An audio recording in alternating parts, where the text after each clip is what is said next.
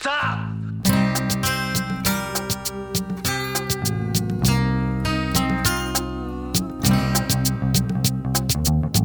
Sure you want the rest of it? Dirty Harry Minute. Dirty Harry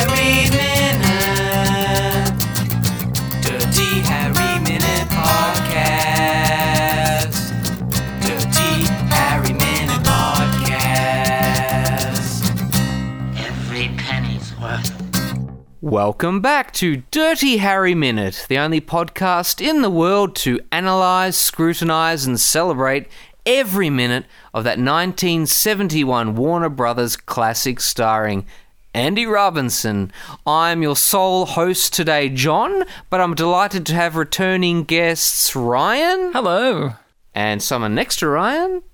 Rachel. Hello. Rachel Ryan, thank you for joining us. No problem. A pleasure to be here. And very exciting for all listeners, me in particular. One of my favourite podcasts, my favourite Canadian podcast. We have one part of the Sneaky Dragon podcast, Dave Detrick. Hello. Hello there. Good to uh, good to join you to celebrate this fabulous film. Great. Thanks for joining us, Dave. Um, today we are reviewing minute 90. The minute begins with a side shot of the school bus and ends with Scorpio sickly singing, Row, row, row your boat. What did you think of this minute, David? What did I think of this minute? Well, it's it's interesting. First, I thought it was curious that they go into a rainbow tunnel. I thought that was kind of uh, Yeah. I don't know if that's uh, like an early celebration of San Francisco's heritage or just a an attempt to live, liven up a concrete hole in a in the freeway, and then um, and then there's nothing worse than being made to sing. I don't know how those kids could stand, have stood it that long. It seems like they were singing for half an hour. I would have been crying five minutes into that bus ride. So We were talking last minute. We, we were grateful they didn't do the screenwriters the obvious trick of getting the kids to sing "The wheels on the bus go round and round." Thank God. did that song exist then? Though that's the question. I'd hope so. That song feels that song feels newer than than row row row your boat and stuff. You know, perhaps it was an alternative to rowing a boat. Do you have yellow buses in Canada, David, for school kids? Yes, we do. Yeah, they're all yellow. Well, most of them are yellow. I think there were some that were blue, that, but uh, most of them are yellow. So, In Australia, we do not. No, there's no unified bus colour. Yeah, they're all different colours in Australia. oh really? And the ones down here, uh, Yeah. like I, in Victoria, they're public transport buses. Okay. So there, like, there is nothing, nothing that goes. Yep, that's a school bus. Unless it's private schools. yeah, yeah. no, but even then, they just have their own buses. Uh, do they have the name of the school? How do you recognize that it's a a school? Bus? It just says school bus Okay. on like the on the lights on the top of the bus. I see. I see. Yeah, that's your that's your clue. Wow. No, ours are Yeah. ours are um, well, basically they're just giant disasters waiting to happen. They're they're these big metal buses with vinyl seats, with very little padding, full of s- like stainless steel rails all over the place, and absolutely no seatbelts. So why the, why they still are on the road today, I have no idea. But uh, that's how school buses are. They're just They're there so Scorpio can get one and drive to the airport. Yes. Or the Joker can use them in a bank heist. Like, Hmm. that's what they're there for. yeah. North America makes it very, very easy for uh, people like Scorpio. Here are the kids, come get them. Well, th- Yeah. there, w- there was a case, and when my wife and I were watching this last night on uh, TV, we I I downloaded and rented I rented this film, and uh, I'll talk about that in a second because there was a disappointing element to it. But we were wondering when we were watching it if this film inspired this case in 1976 where these kidnappers kidnapped a school bus and buried it in the desert. yes, Chowchilla. The Chowchilla kidnapping we've mentioned before. Um, Okay. allegedly they sourced a novelization of this movie in their local library uh, together with some episode of an alfred hitchcock presents um, uh, episode as ba- apparently basis Okay. inspiration for this yeah Oh wow, interesting. So, uh, art, life, life imitates art. That's interesting. Because Yep. well, it shows you the detriment of movies and TV. Are we to assume that was the Scorpio's plan was to bury this bus in, in a gravel pit? Was that is that the kind of assumption that the, the Like I don't really know where the movie. Like what was his plan? Like where was he going with the bus? Well, he's heading to the Santa Rosa airport. Yeah, and the kids were going to come on the, the plane with him. Oh, I see. Oh boy. Okay. What a, what what an interesting what an interesting character the the Scorpio guy is because is there is like no nothing he won't do. You know, he's a sniper. He's a kidnapper. He's A just whatever. rapist. A rapist. Mm. He doesn't care what, what what whatever act I guess he's required to do. He'll do it. It's a he's a real convenient plot device. I mean, character in the movie wonderfully played by Andy Robinson, though. I love his uh, I love his performance. This Beautiful. part of the film, especially the idea that he wouldn't be terrifying the moment he stepped on the bus, covered with, his face covered with bandages. Like yeah. I don't know why the kids aren't like running out the back of the bus as soon as he steps on it, but I guess at, parents, you know, at, at that time I, I was a a kid in those days, so we were much more naive. I guess we would have trusted someone like that. I suppose. Yeah, and if you did run, he would smack you. Mm-hmm. and then you'll start crying and want your mum. yeah, that's right.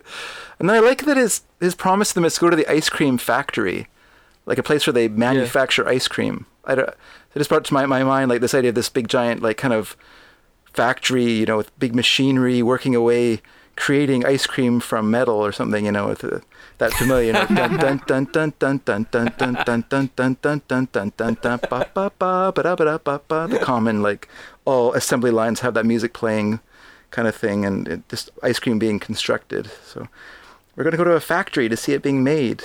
As if the kids weren't smarter. Isn't it made at a creamery? I don't know. It's kids. When I was a teenager and I first saw this movie, it was around the time that the uh, presidents of the United States of America were big, talking about the peaches come from a can in a factory downtown. Okay, That's what the factory I'd like to see. Yes, I, I only know I only know them because of Lump, but yes, that's uh, Well, Rachel, have you have your parents or teachers ever lied to you? Like, yeah, get in the car. We're going to go to uh, The you ice cream factory? The ice cream factory. Have you Or ever, the airport. You ever been given a ruse like this? No. Well, that No, I can't think. Cannot think of an example from my life where somebody has done this. I'll do it. I think Rachel, we're going to the ice cream factory. Now row, row, row your boat. What about you, David? Have you ever? Did your parents ever connive to get you somewhere to the hospital or somewhere undesirable by some ruse like Scorpio? well, you know, I, I grew up in the '70s, so parents just made you do things. you didn't have any. There was no coaxing in those days. You just did what your parents told you. So, uh, yes, it was a different time. We, you know, the promise of an ice cream factory, though. I would have definitely jumped into the car to go to that place. Ugh, I can only dream of it. I can only dream of ice cream factories. Ah, so good. Can we get Freudian about this movie? Let's get Freudian. Yes. Now, Okay. I was on the show a while back, and in my minutes, we had a tunnel as well. Yes. And there's a tunnel in this, and it has rainbows on it. And Paul McCartney. And Paul McCartney was in that previous tunnel. In Harry, there's a lot of going through tunnels, a lot of going through dark, dank places. Is there some sexual imagery going on here, maybe? Like, Harry keeps having to go through an orifice. Is this somehow related to his dead wife? Uh, John, you're the expert here. You're the Harry expert. Uh, how many tunnels have been in this movie? I think three. This Waldo Tunnel, now known as the Robin Williams Tunnel, in honor of our this our sorely missed comedian. There's the tunnel with Paul McCartney with a beard in it. There's also when the streetcar or tram, whatever they're Yeah, called yeah, in yeah. San Francisco, comes to the Mission Dolores Park. Maybe just three orifices. So, what do you think the movie's trying to say here about showing us so many orifices of the city? Can I handball this question to David? What do you think, David? Well, before I answer that question, I just want to. I just want to. I'm hoping that the the rainbow uh, paint is still on this tunnel in honor of Robin Williams and his rainbow suspenders that he wore for so many years. That's true. in terms of Freudian, ah, you know, this is a very good question because it's is interesting that he goes into a hole and meets those men earlier in the film, the 3 men who come out of the darkness towards him. It is it is really interesting, and then he goes into, and then kind of when he he's chasing through the the factory at the end of the film, there's a lot of like shafts in that movie Yes. you know, with, Yeah. and orifices that that are kind of that sounds terrible, but dusty. Jeez, oh boy, and uh, yeah, it's. Uh, I have no idea what the movie's saying. It's so many. There's so many uh, different orifices in this film. They don't seem to have like a unif- unifying theme, though, do they? No. I mean, what, in one case, he's going into a into an orifice with children, which seems terrible. Yeah. Yeah. But that's because he's a bad guy. Even, even the name Dirty Harry is just kind of like, like now you wouldn't name a movie that now. Like we're used to it now. Like we we just go Dirty Harry. Yeah. But if you, someone decided they're going to make a movie now and said, I'm going to call it Dirty Harry, everyone in the room would say, No, you're not. so I just think at the time, you know, an innocent time. In a time in which the main character eats hot dogs. yeah, that's right. Yeah, that's right. He's eating a hot dog. Yeah, that's right. And it's just, it's for him, it's a special hot dog that he always gets as well. So we've got a lot of things going on hot dogs, orifices, shafts, dead wives, you know, Andy Robinson, a lot of imagery. If you think about it, our lives are full of orifices and hot dogs. So I maybe I don't know. Maybe it's just a reflection of our own kind of Freudian lives. Here in here, I live in a I live in a city called Aldergrove, and we have a a senior secondary that was for years called Aldergrove Senior Secondary or ASS, which took them thirty years to figure out, and then change it to Aldergrove Community Secondary School, so that it's not ASS. So I, I, I think just innocent times, you know, people just didn't make these sort of connections the way that uh, our generation or our, our era does, you know. Except for Clint. He made these connections. Clint's on top of this. And Hitchcock, Remove the N in his name, he gets very sexual. yeah, yeah. Now, I'd like to read, um, uh, David, Rachel, we have an extract here from the novelization. Oh, cool. Uh, which we finally sourced a few weeks ago. And this is about, um, uh, pardon my North American accent, David, but here we go. Oh boy. Pigs. Scorpio muttered into the wind. A bunch of goddamn pigs. A young couple browsed in front of a bookstore, thumbing through a rack of paperbacks. College creeps, Scorpio hissed with cold contempt. An old man stood outside a liquor store, a bottle in a paper sack held close to his chest. The rifle's crosshairs pinned him. You wine soaked old fart, said Scorpio under his breath, squeezing the slack out of the trigger. I'd be doing you a favor, wouldn't I? And who the hell would give a damn? Scorpio's head ached. Too many people, too many targets. He wanted time, time to think, to choose carefully. It was important. No one knew how important it was. It was something that had to be done right or not at all. You are characterized by a driving force that overcomes obstacles. You are capable of passionate devotion. Yes, Scorpio said. God damn it, yes. No fucking bums, no long haired creeps. He had no name, no name at all. You are the one who hits the world with dynamite. That's your personality. I don't need any goddamn fucking name. But he does have long hair and is a creep. He means his targets. He shouldn't pick the obvious people. Ah, you know? right, of course. Don't pick the ones that look like him. Of course. Makes sense. Um, I like that he has a thing with college students. Are we assuming that he didn't go to college? I felt he was a Harvard man myself, Scorpio. I felt like he was an up and coming lawyer. Maybe. Yeah, I think. Well, it's interesting uh, hearing that because it sounds as if the novelization tried to kind of uh, tame that kind of fascist complaint a little bit by having him hate college students as well as this regular folk. You know, so just so we know that everyone's a target of this of this guy. Yeah. It's also interesting listening to it because it sounds like it was the the um, inspiration for Taxi Driver. Well, yeah. The novelization was based on an earlier version of the script. Do you think the movie is any better or the worse, David, for removing the sort of the zodiac, the astrology links? I mean, the movie doesn't really have it at all, but the novelization fleshes it out a little bit about him consulting his horoscope. I thought the Scorpio thing was just kind of a play on the Zodiac killer who was operating at that time in California. So um, yes. Do you think it was best to try and obviously the links are inescapable. Do you think the movie was was better or the worse for not for trying to make it a bit different? I well, I think that if I was looking at it critically, I would say that it's would just detract from the main idea of the film, which is Dirty Harry. Like I don't think it's really a mystery. So I, I think the only way you could introduce like having zodiac elements would be to have it as sort of a mystery where you're you're using them as clues to sort of lead you towards who the character is. But I don't really think that's like I think that would kind of work counter to who Dirty Harry is supposed to be, which is a sort of like tough cop who you know solves stuff through his fists rather than through poring over zo- zodiac manuals. Um, so I, I mean, unless there was like a, another character, maybe if you turn Chico into a character who could, um, you know, who is well, obviously he's introduced as like a college guy, but if he if his character was like the the bookish sort, but then but you don't want that because the idea is that no no partner lasts, you know, even through an entire movie with with Dirty Harry. So it's uh yeah, I don't know, it just it just wouldn't work. I don't think.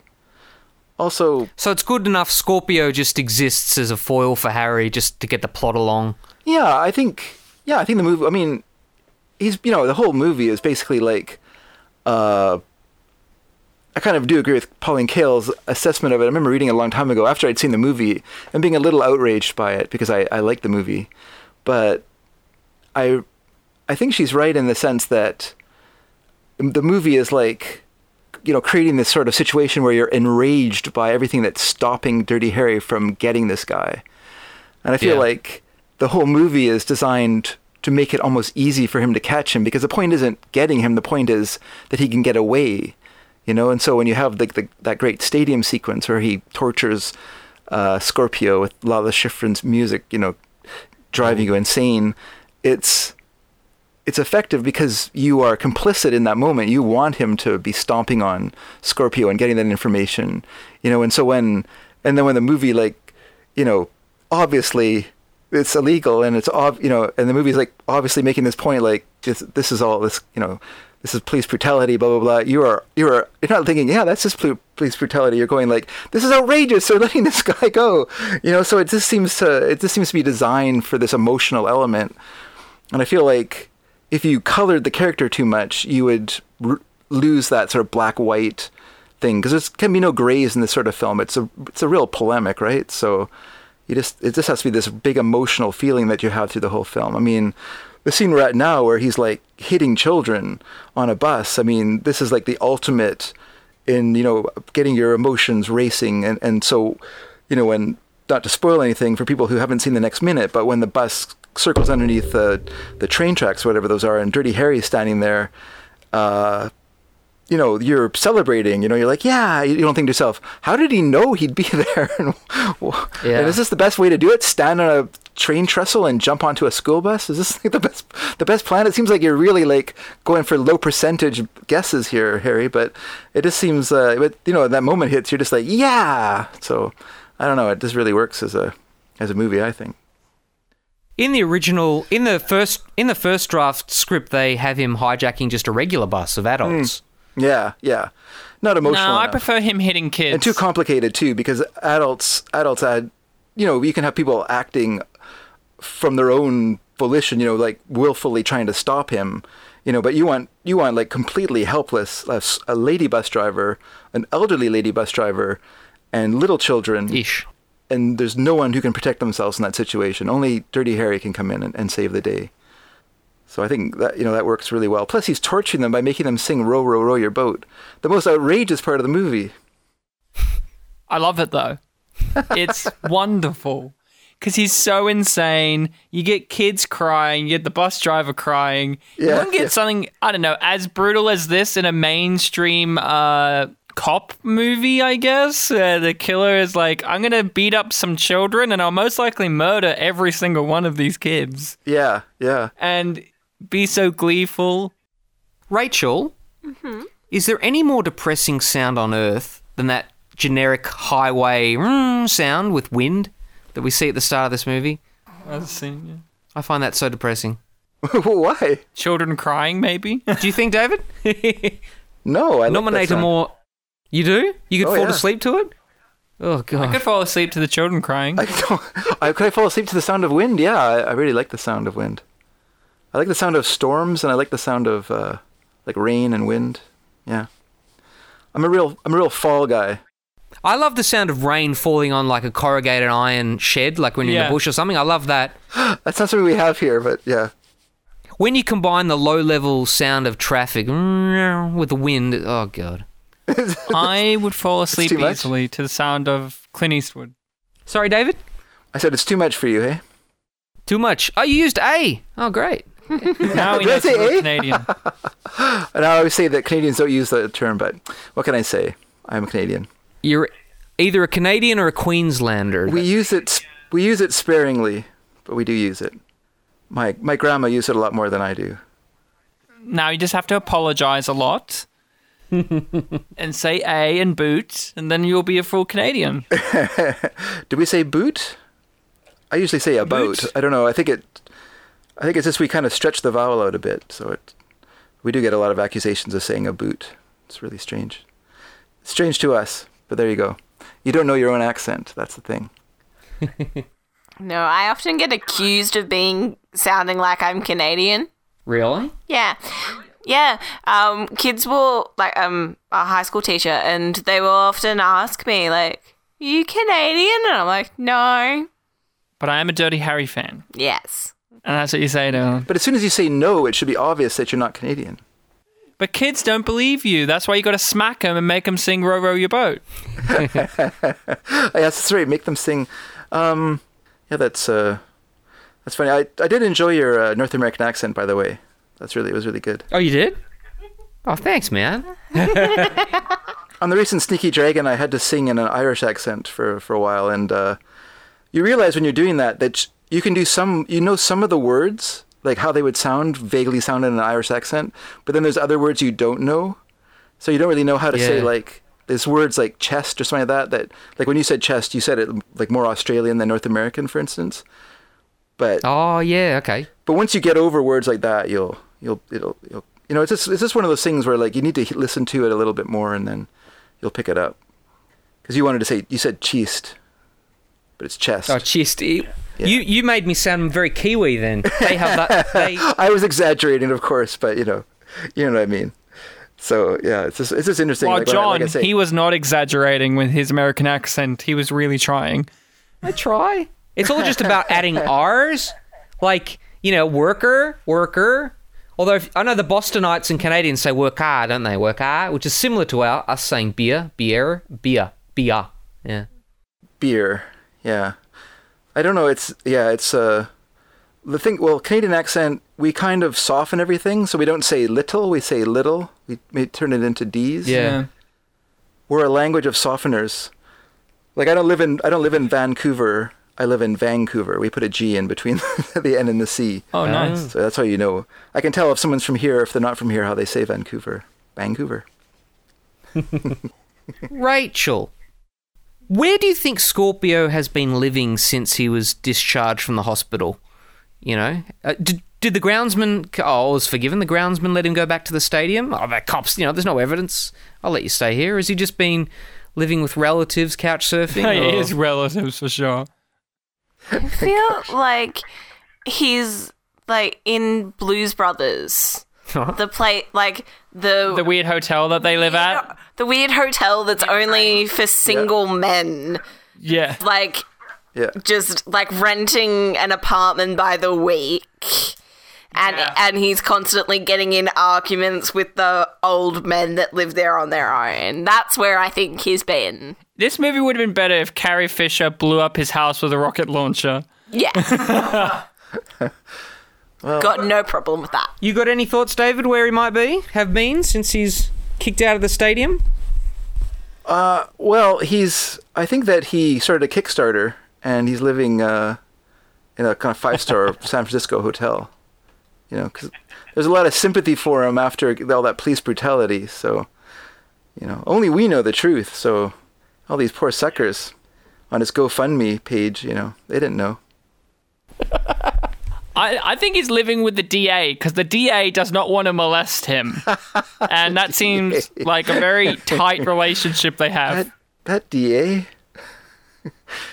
I like. Yeah. I like that the DA brought in a judge to look at the, the look at the uh, to discuss the, the the legal or illegality of the search and, and things like that. It's just uh, I guess they I guess they do that. I don't know. I don't know much about the law, and nor does this movie. Nor does Harry. I doubt they'd pull in the police constable, the inspector actually responsible for the report. Surely just call in the chief to. yeah, Maybe yeah. it's Harry. Yeah, I like that he's personally personally held. Well, I guess I mean he guess he did do it, so I guess he should be held accountable. But it just feels weird that his nose is getting rubbed in it all the time. So, and then it's also strange. This I, you know, and I know this is a minute, but I just want to go back. Like the opening scene of the film, or not the opening scene, but the scene in the film where he, you know, causes like this incredible, uh, you know, hundreds of thousands of dollars worth of damage, uh, catching bank robbers. I think is also interesting because no one says to him, "You caused hundreds of thousands of dollars uh, trying to catch these bank robbers." No one, no one mentions that. Like, it seems like in a more modern film, like your Lethal Weapons or whatever, like the chief would be really mad at the, the all this destruction of of uh, property, but it doesn't seem to be a problem in San Francisco of that time period. I guess it was common. I don't know. Nah. Dirty Harry just gave him a hot dog and it was all cool. it was all cool. It's my personal hot dog. That was that was that was a terrible Clint Eastwood. David, Yes. what do you think? Ha- What are the mayor and co doing right now? The, Harry's split on them. They don't have a bag man. Yeah, that's maybe, right. maybe Bressler's gone. Maybe Bressler's gone to Harry's Harry's apartment and he, he's mistaking Harry's body in his bed for. Come on, Harry, be the bag man. Or have they given have they given the bag man responsibility to that that poor AV guy? How are they planning themselves accordingly? That's right. Well, first thing, we, when Harry left, he went and put a mannequin at his desk wearing his clothes. So they think that he's there. they don't know that he's left. Yep. And then they're going and they're talking to, what is his name, DiGiorgio Fatso? That's who they want to do Yep. it. So he's more reliable, they feel, than, than, uh, because what they really want is a guy who can't climb a fence. That's what they're thinking. They're like, well, the problem with Harry is that, you know, there's nothing to stop him from climbing a fence. So if we give it to DiGiorgio, all he can do is deliver it. We'll just make sure that the plane is behind a fence with a gate, and then he has to go in. so they've got a plan, I think. Pretty simple, too. I, I I would love it if they gave the bagman duty was just to Scorpio himself because the DA and Scorpio are, are tight. He's just like, you know who should be the bagman? Scorpio himself. I'll call him up. We're best friends. I love that guy. I don't want to molest him at all. He seems like a uh, good guy. That is great. Well, that's the, we'll cut out the middleman. Like if Dirty Harry won't do it, just yeah, just call him Exactly. Scorpio because he hasn't broken any laws. We've established that he could just come into the city He's hall a good anytime guy. he wants. Take- wait a second, maybe because he's kidnapped children though he has broken a law. Forget it. Never mind. Well, they don't know that. he could be faking it. It might be an impromptu school excursion where Scorpio's taking him to the ice cream factory. Yeah, yeah. The ice cream. Oh, the ice cream factory. Dun dun dun dun dun dun dun dun. Yeah, that's uh. Well, can, can I just say one one thing? I just want to say about Andy Robinson is what a fantastic job he does as Scorpio, and uh, he's particularly great in this sequence, this minute where, you know, he's just so absolutely reprehensibly evil, but he also does like the greatest like ugly faces I've ever seen. Like every scene in this movie, he is making these great ugly faces. Like he's always like Yeah. making these weird grimaces. His you know with these big bulging eyes. He really, it's great. I, like was this his debut performance basically? In a motion picture, in a feature film, yes. Um, Okay. he was taken from an off off Broadway play where he was doing some version of The Idiot or a subject to fits, I think. He was playing a manic, manic uh, a maniac on stage. And Oh, you don't say. So they saw him and they said, "This maniac is perfect for our maniac." Ah, interesting. Yeah, Yeah. no, he does it great. He does a, such a fantastic job. Is this his sniveling is fantastic, and his his when he's being all arrogant and cruel, is he's great. Oh, he's just does a does have a wonderful job. I'm surprised he didn't I do more. I, I think he does a great job. I think his strength as an actor is what you said, his face. Yeah. Because later on he'll be in Star Trek Deep Space Nine in heavy prosthetics, and he can still emote through those prosthetics because he contorts his face so much and he has these eyes. wow, And I think that is his strength.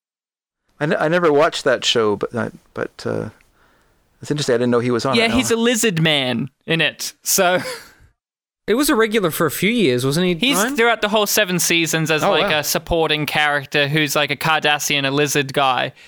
Um, and that's great because you have Clint Eastwood who's very stoic. Yeah. He doesn't make many facial expressions. Yeah. And then you have uh, Andy Robinson. He makes all of the facial expressions. he is he filled their facial expression quota. That's part of what they were thinking, I guess. They were like the producers are like, listen, we've got a facial expression quota, we got to fill it, but Clint isn't going to do it for us. We'll need an actor who can really gurn. We need someone who can really turn his face inside out. Who can we get? You know, so yeah, it's Andy Robinson. yeah, Andy Robinson. You're going to be wearing a, a piece of pepperoni on your forehead that looks like a scab gash. So uh, don't um, don't don't. If you get hungry, please resist the urge to just eat your makeup. Is that where they used actual pieces of meat hanging off of his face? That's great. I looks wish. like it to me. Da- David, is it a bit unusual that you're a you know a, a North American white man in his fifties and you haven't you're not familiar with Star Trek? Oh, I hate that show. Oh. Well, get out of here. I love that show. Get out. You're you're fired. Oh, I get to be the neutral moderator because I've just never seen it. I don't have an opinion. Oh, you like the Vulcans? Neutral. Okay. and uh, Andy Andy Robinson plays kind of like the the evil. Well, not evil, but he's kind of like the mysterious spy who's like, I'm not a spy. I'm just a normal guy. I'm not at all a spy. Scorpio's just a normal guy in a cardigan, Yeah, isn't he? And a turtleneck. he's, he's made a career of playing normal guys. yeah. Normal, nice guys, family man. Rachel, is this minute hard to watch? Would a modern audience find this hard to watch? I think it, it, it is designed to make you uncomfortable. Because at that point, you don't know what Scorpio is really capable of. You reckon? Well, we didn't know he was capable of wanting to kill children. Yeah. They don't even have this in GTA mm, uh, video games, do they? Can you kidnap but Nah. kids in video games? I wish you could kill kids in video games, but you can't. It's a bummer. Like, you know that he's willing to do anything that to achieve his goal. But you also like, well, mm, would he really kill a bus full of children? Yeah, he probably would kill a bus full of Only when once they're in the air. Yeah. like one once they're no longer useful to him, that is when they can die. But up until that point, he still needs them. So they need to keep singing.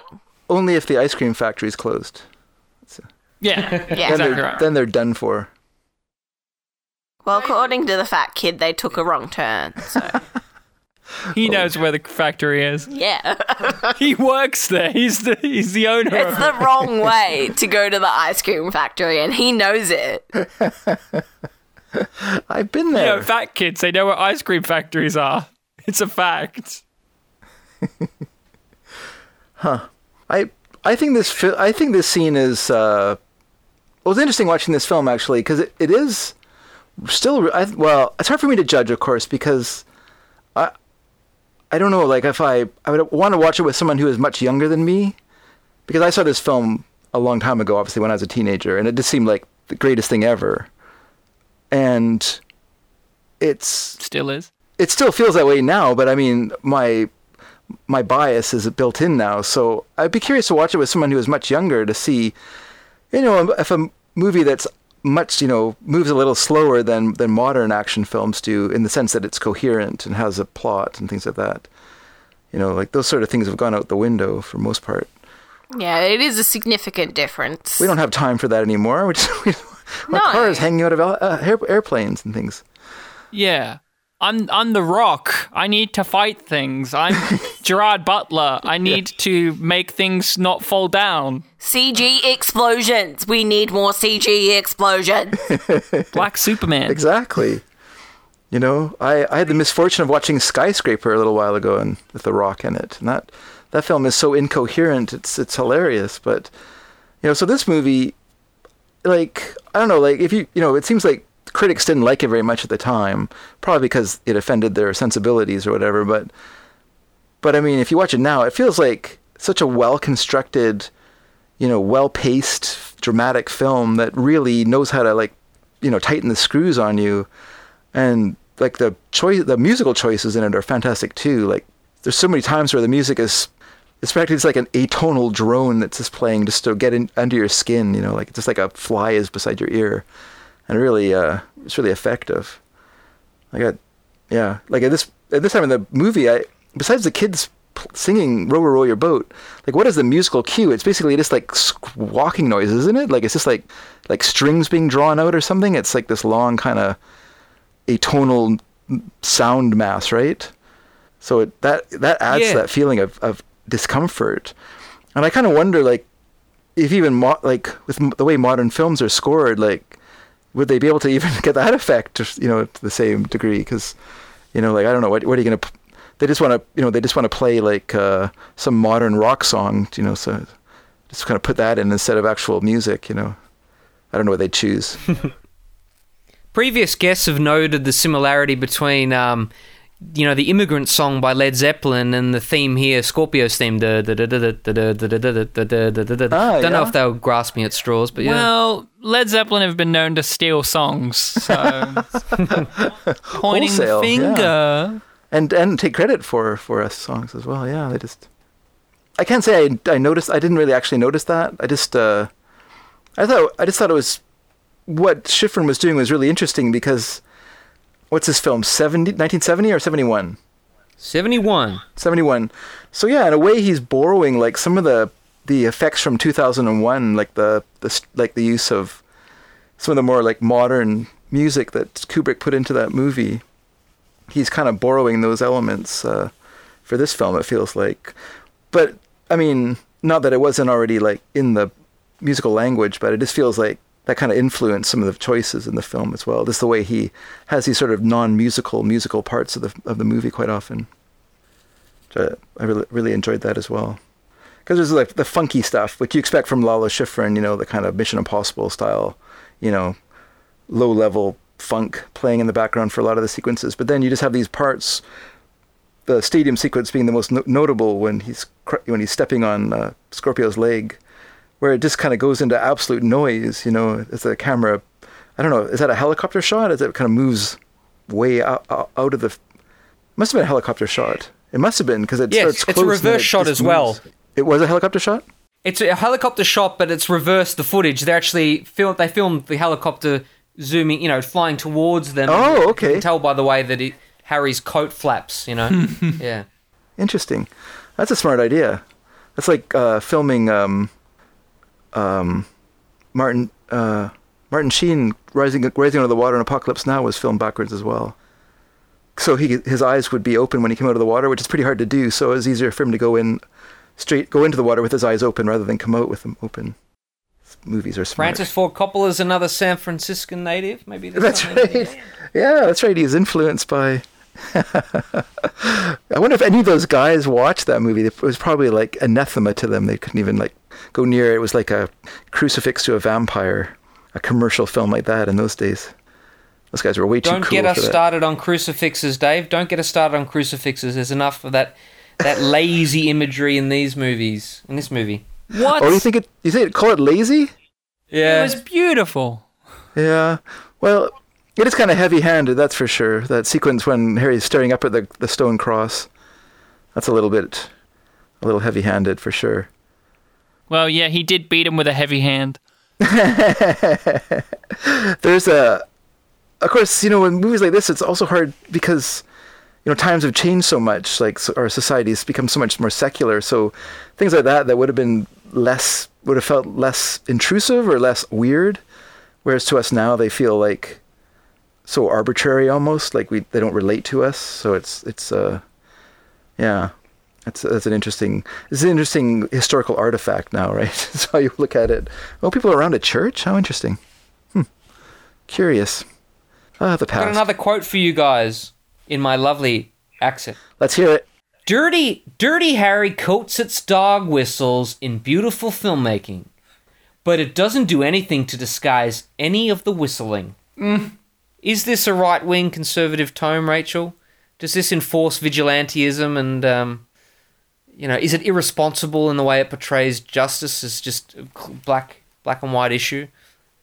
I think that people were desiring a more simplified version of justice and history at this point. That's what Dirty Harry gives them. Yeah. We know he's it's guilty. just like and doing the wrong thing for the right reasons being okay because Harry is justified in working outside of the law because it's the only way to get the right thing done because we see how Scorpio deserves to die and Harry is willing to make that morality sacrifice in order to achieve the just outcome. And he's pretty dirty.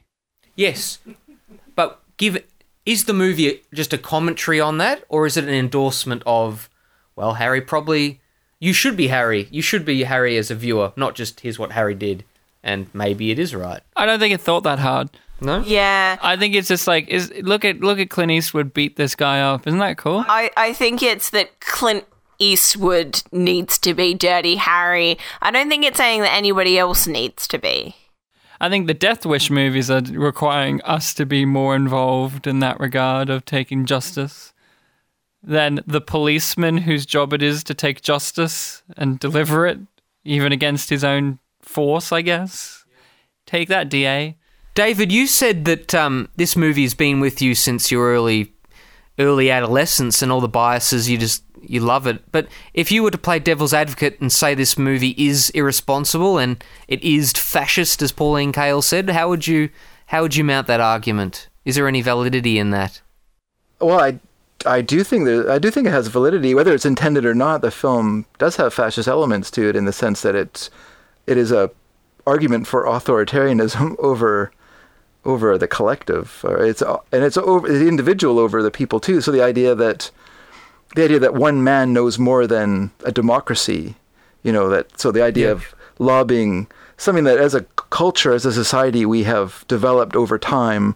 It can just be overturned by one person on a whim at in one instant is an interesting uh, is an interesting idea, and I do like that Pauline Kael tied it into uh, Ayn Randian sort of thought as well. The idea of the the lone man, the kind of Howard Roark character, Yeah. one man against the against the the the collective, which you know is is a very Randian idea. The idea that that this, the so, the idea that of a community being wrong versus the individual, and the individual being more important than the community itself. At the same time, it's playing with the idea of. I mean, it's playing with. I mean, to me, it's not. It's not as clear cut as that because the film is playing on this idea of of him as I mean, we have the cross sequence when he's beaten up under the cross. So in a way, he's like this Christ-like figure who's sacrificing himself Yeah. for for justice. You know, so at the end of the film, he destroys himself by throwing away his badge. Right. So that's that's Yep. sort of him giving away his what he is. You know, like like you know. So early in the film, when when Chico decides that he's not going to continue on as a policeman, but maybe go back and maybe go into teaching, and then he, you know, and at, at his wife's request, you feel like you as a viewer in that moment, you feel like this is like he's giving up. It's an it's sort of embarrassing. He's a he's a weakling and a coward for doing this. So at the end of the film, Harry does the same thing. He throws away his badge. Basically, he's quitting. He's giving up his his identity as a policeman too. And so it's I don't know if like so are we supposed to think to ourselves, well, he's going to become like a, a vigilante and carry on? I don't think that's the idea there. I think the idea is that you know he feels like you know that this whatever it, you know he has done all that he can to you know rid rid the the world of this of the scourge of Scorpio. And now he's just going to get rid of his badge because the system this broken system won't allow him to to do what he needs to do. So yeah it's just it's an interesting uh so it's kind of a but I do think that it's intended or not they do have like elements of of uh authoritarian which is interesting because you know 2 years before you know the TV screens of, of America were full of images of you know Chicago police brutally beating up and you know bu- billy clubbing teenagers you know in Chicago during the 1968 Yeah. Democratic Convention and so the idea of police being like these sort of uh, saints is, is a wasn't really a popular idea at the time, and it's also interesting that the film opens with that with that crawl of the of the plaque of officers who've lost their lives, because in the movie itself, no police officers, I don't think, lose their lives. So it's really has nothing to do with the movie, but it's it's just there as like the sort of like I don't know part of the saint the saint the sainthood of uh, police or whatever. I feel like I'm being really incoherent in what I'm saying. It's a lot of No, no. It's, it's a deep it's a deep uh, dive this uh, movie if you if you want it to be. It's interesting. At the time, David, the Rolling Stone was pretty much the only publication that really gave it a good review. Oh really? and they made a point of saying, "Look, we un- we understand in the current vi- uh, environment, 1971, it's pretty much hard for the public to chew the idea of a policeman, a 1950s style policeman, being valorized and being a hero. We understand that's quite difficult, but we still think the movie's a, a triumph."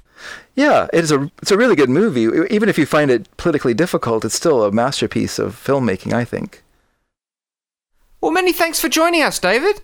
What's that, sorry? Do you say thank you for joining? Oh, okay. Sorry.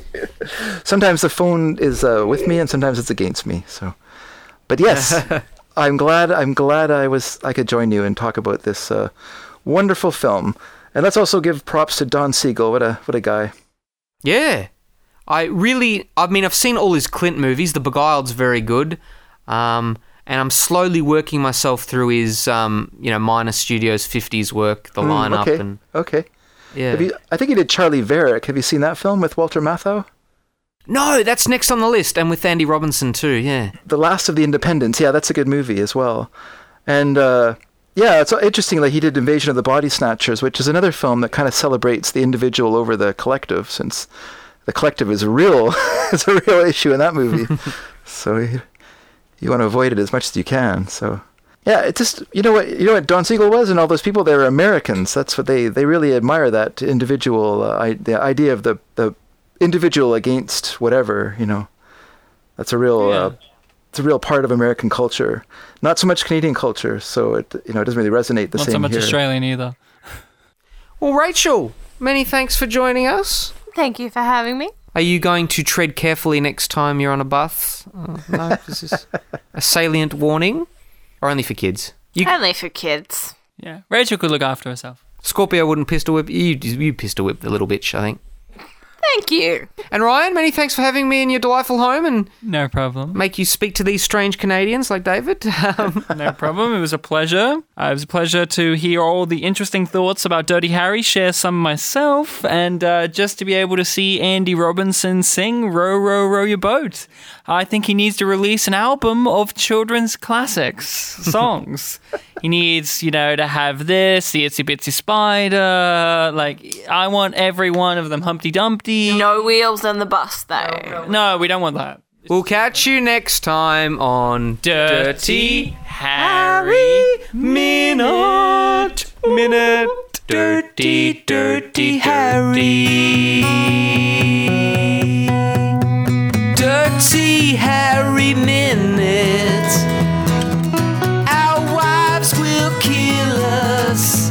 The Scorpio still survives and Mary Deacon.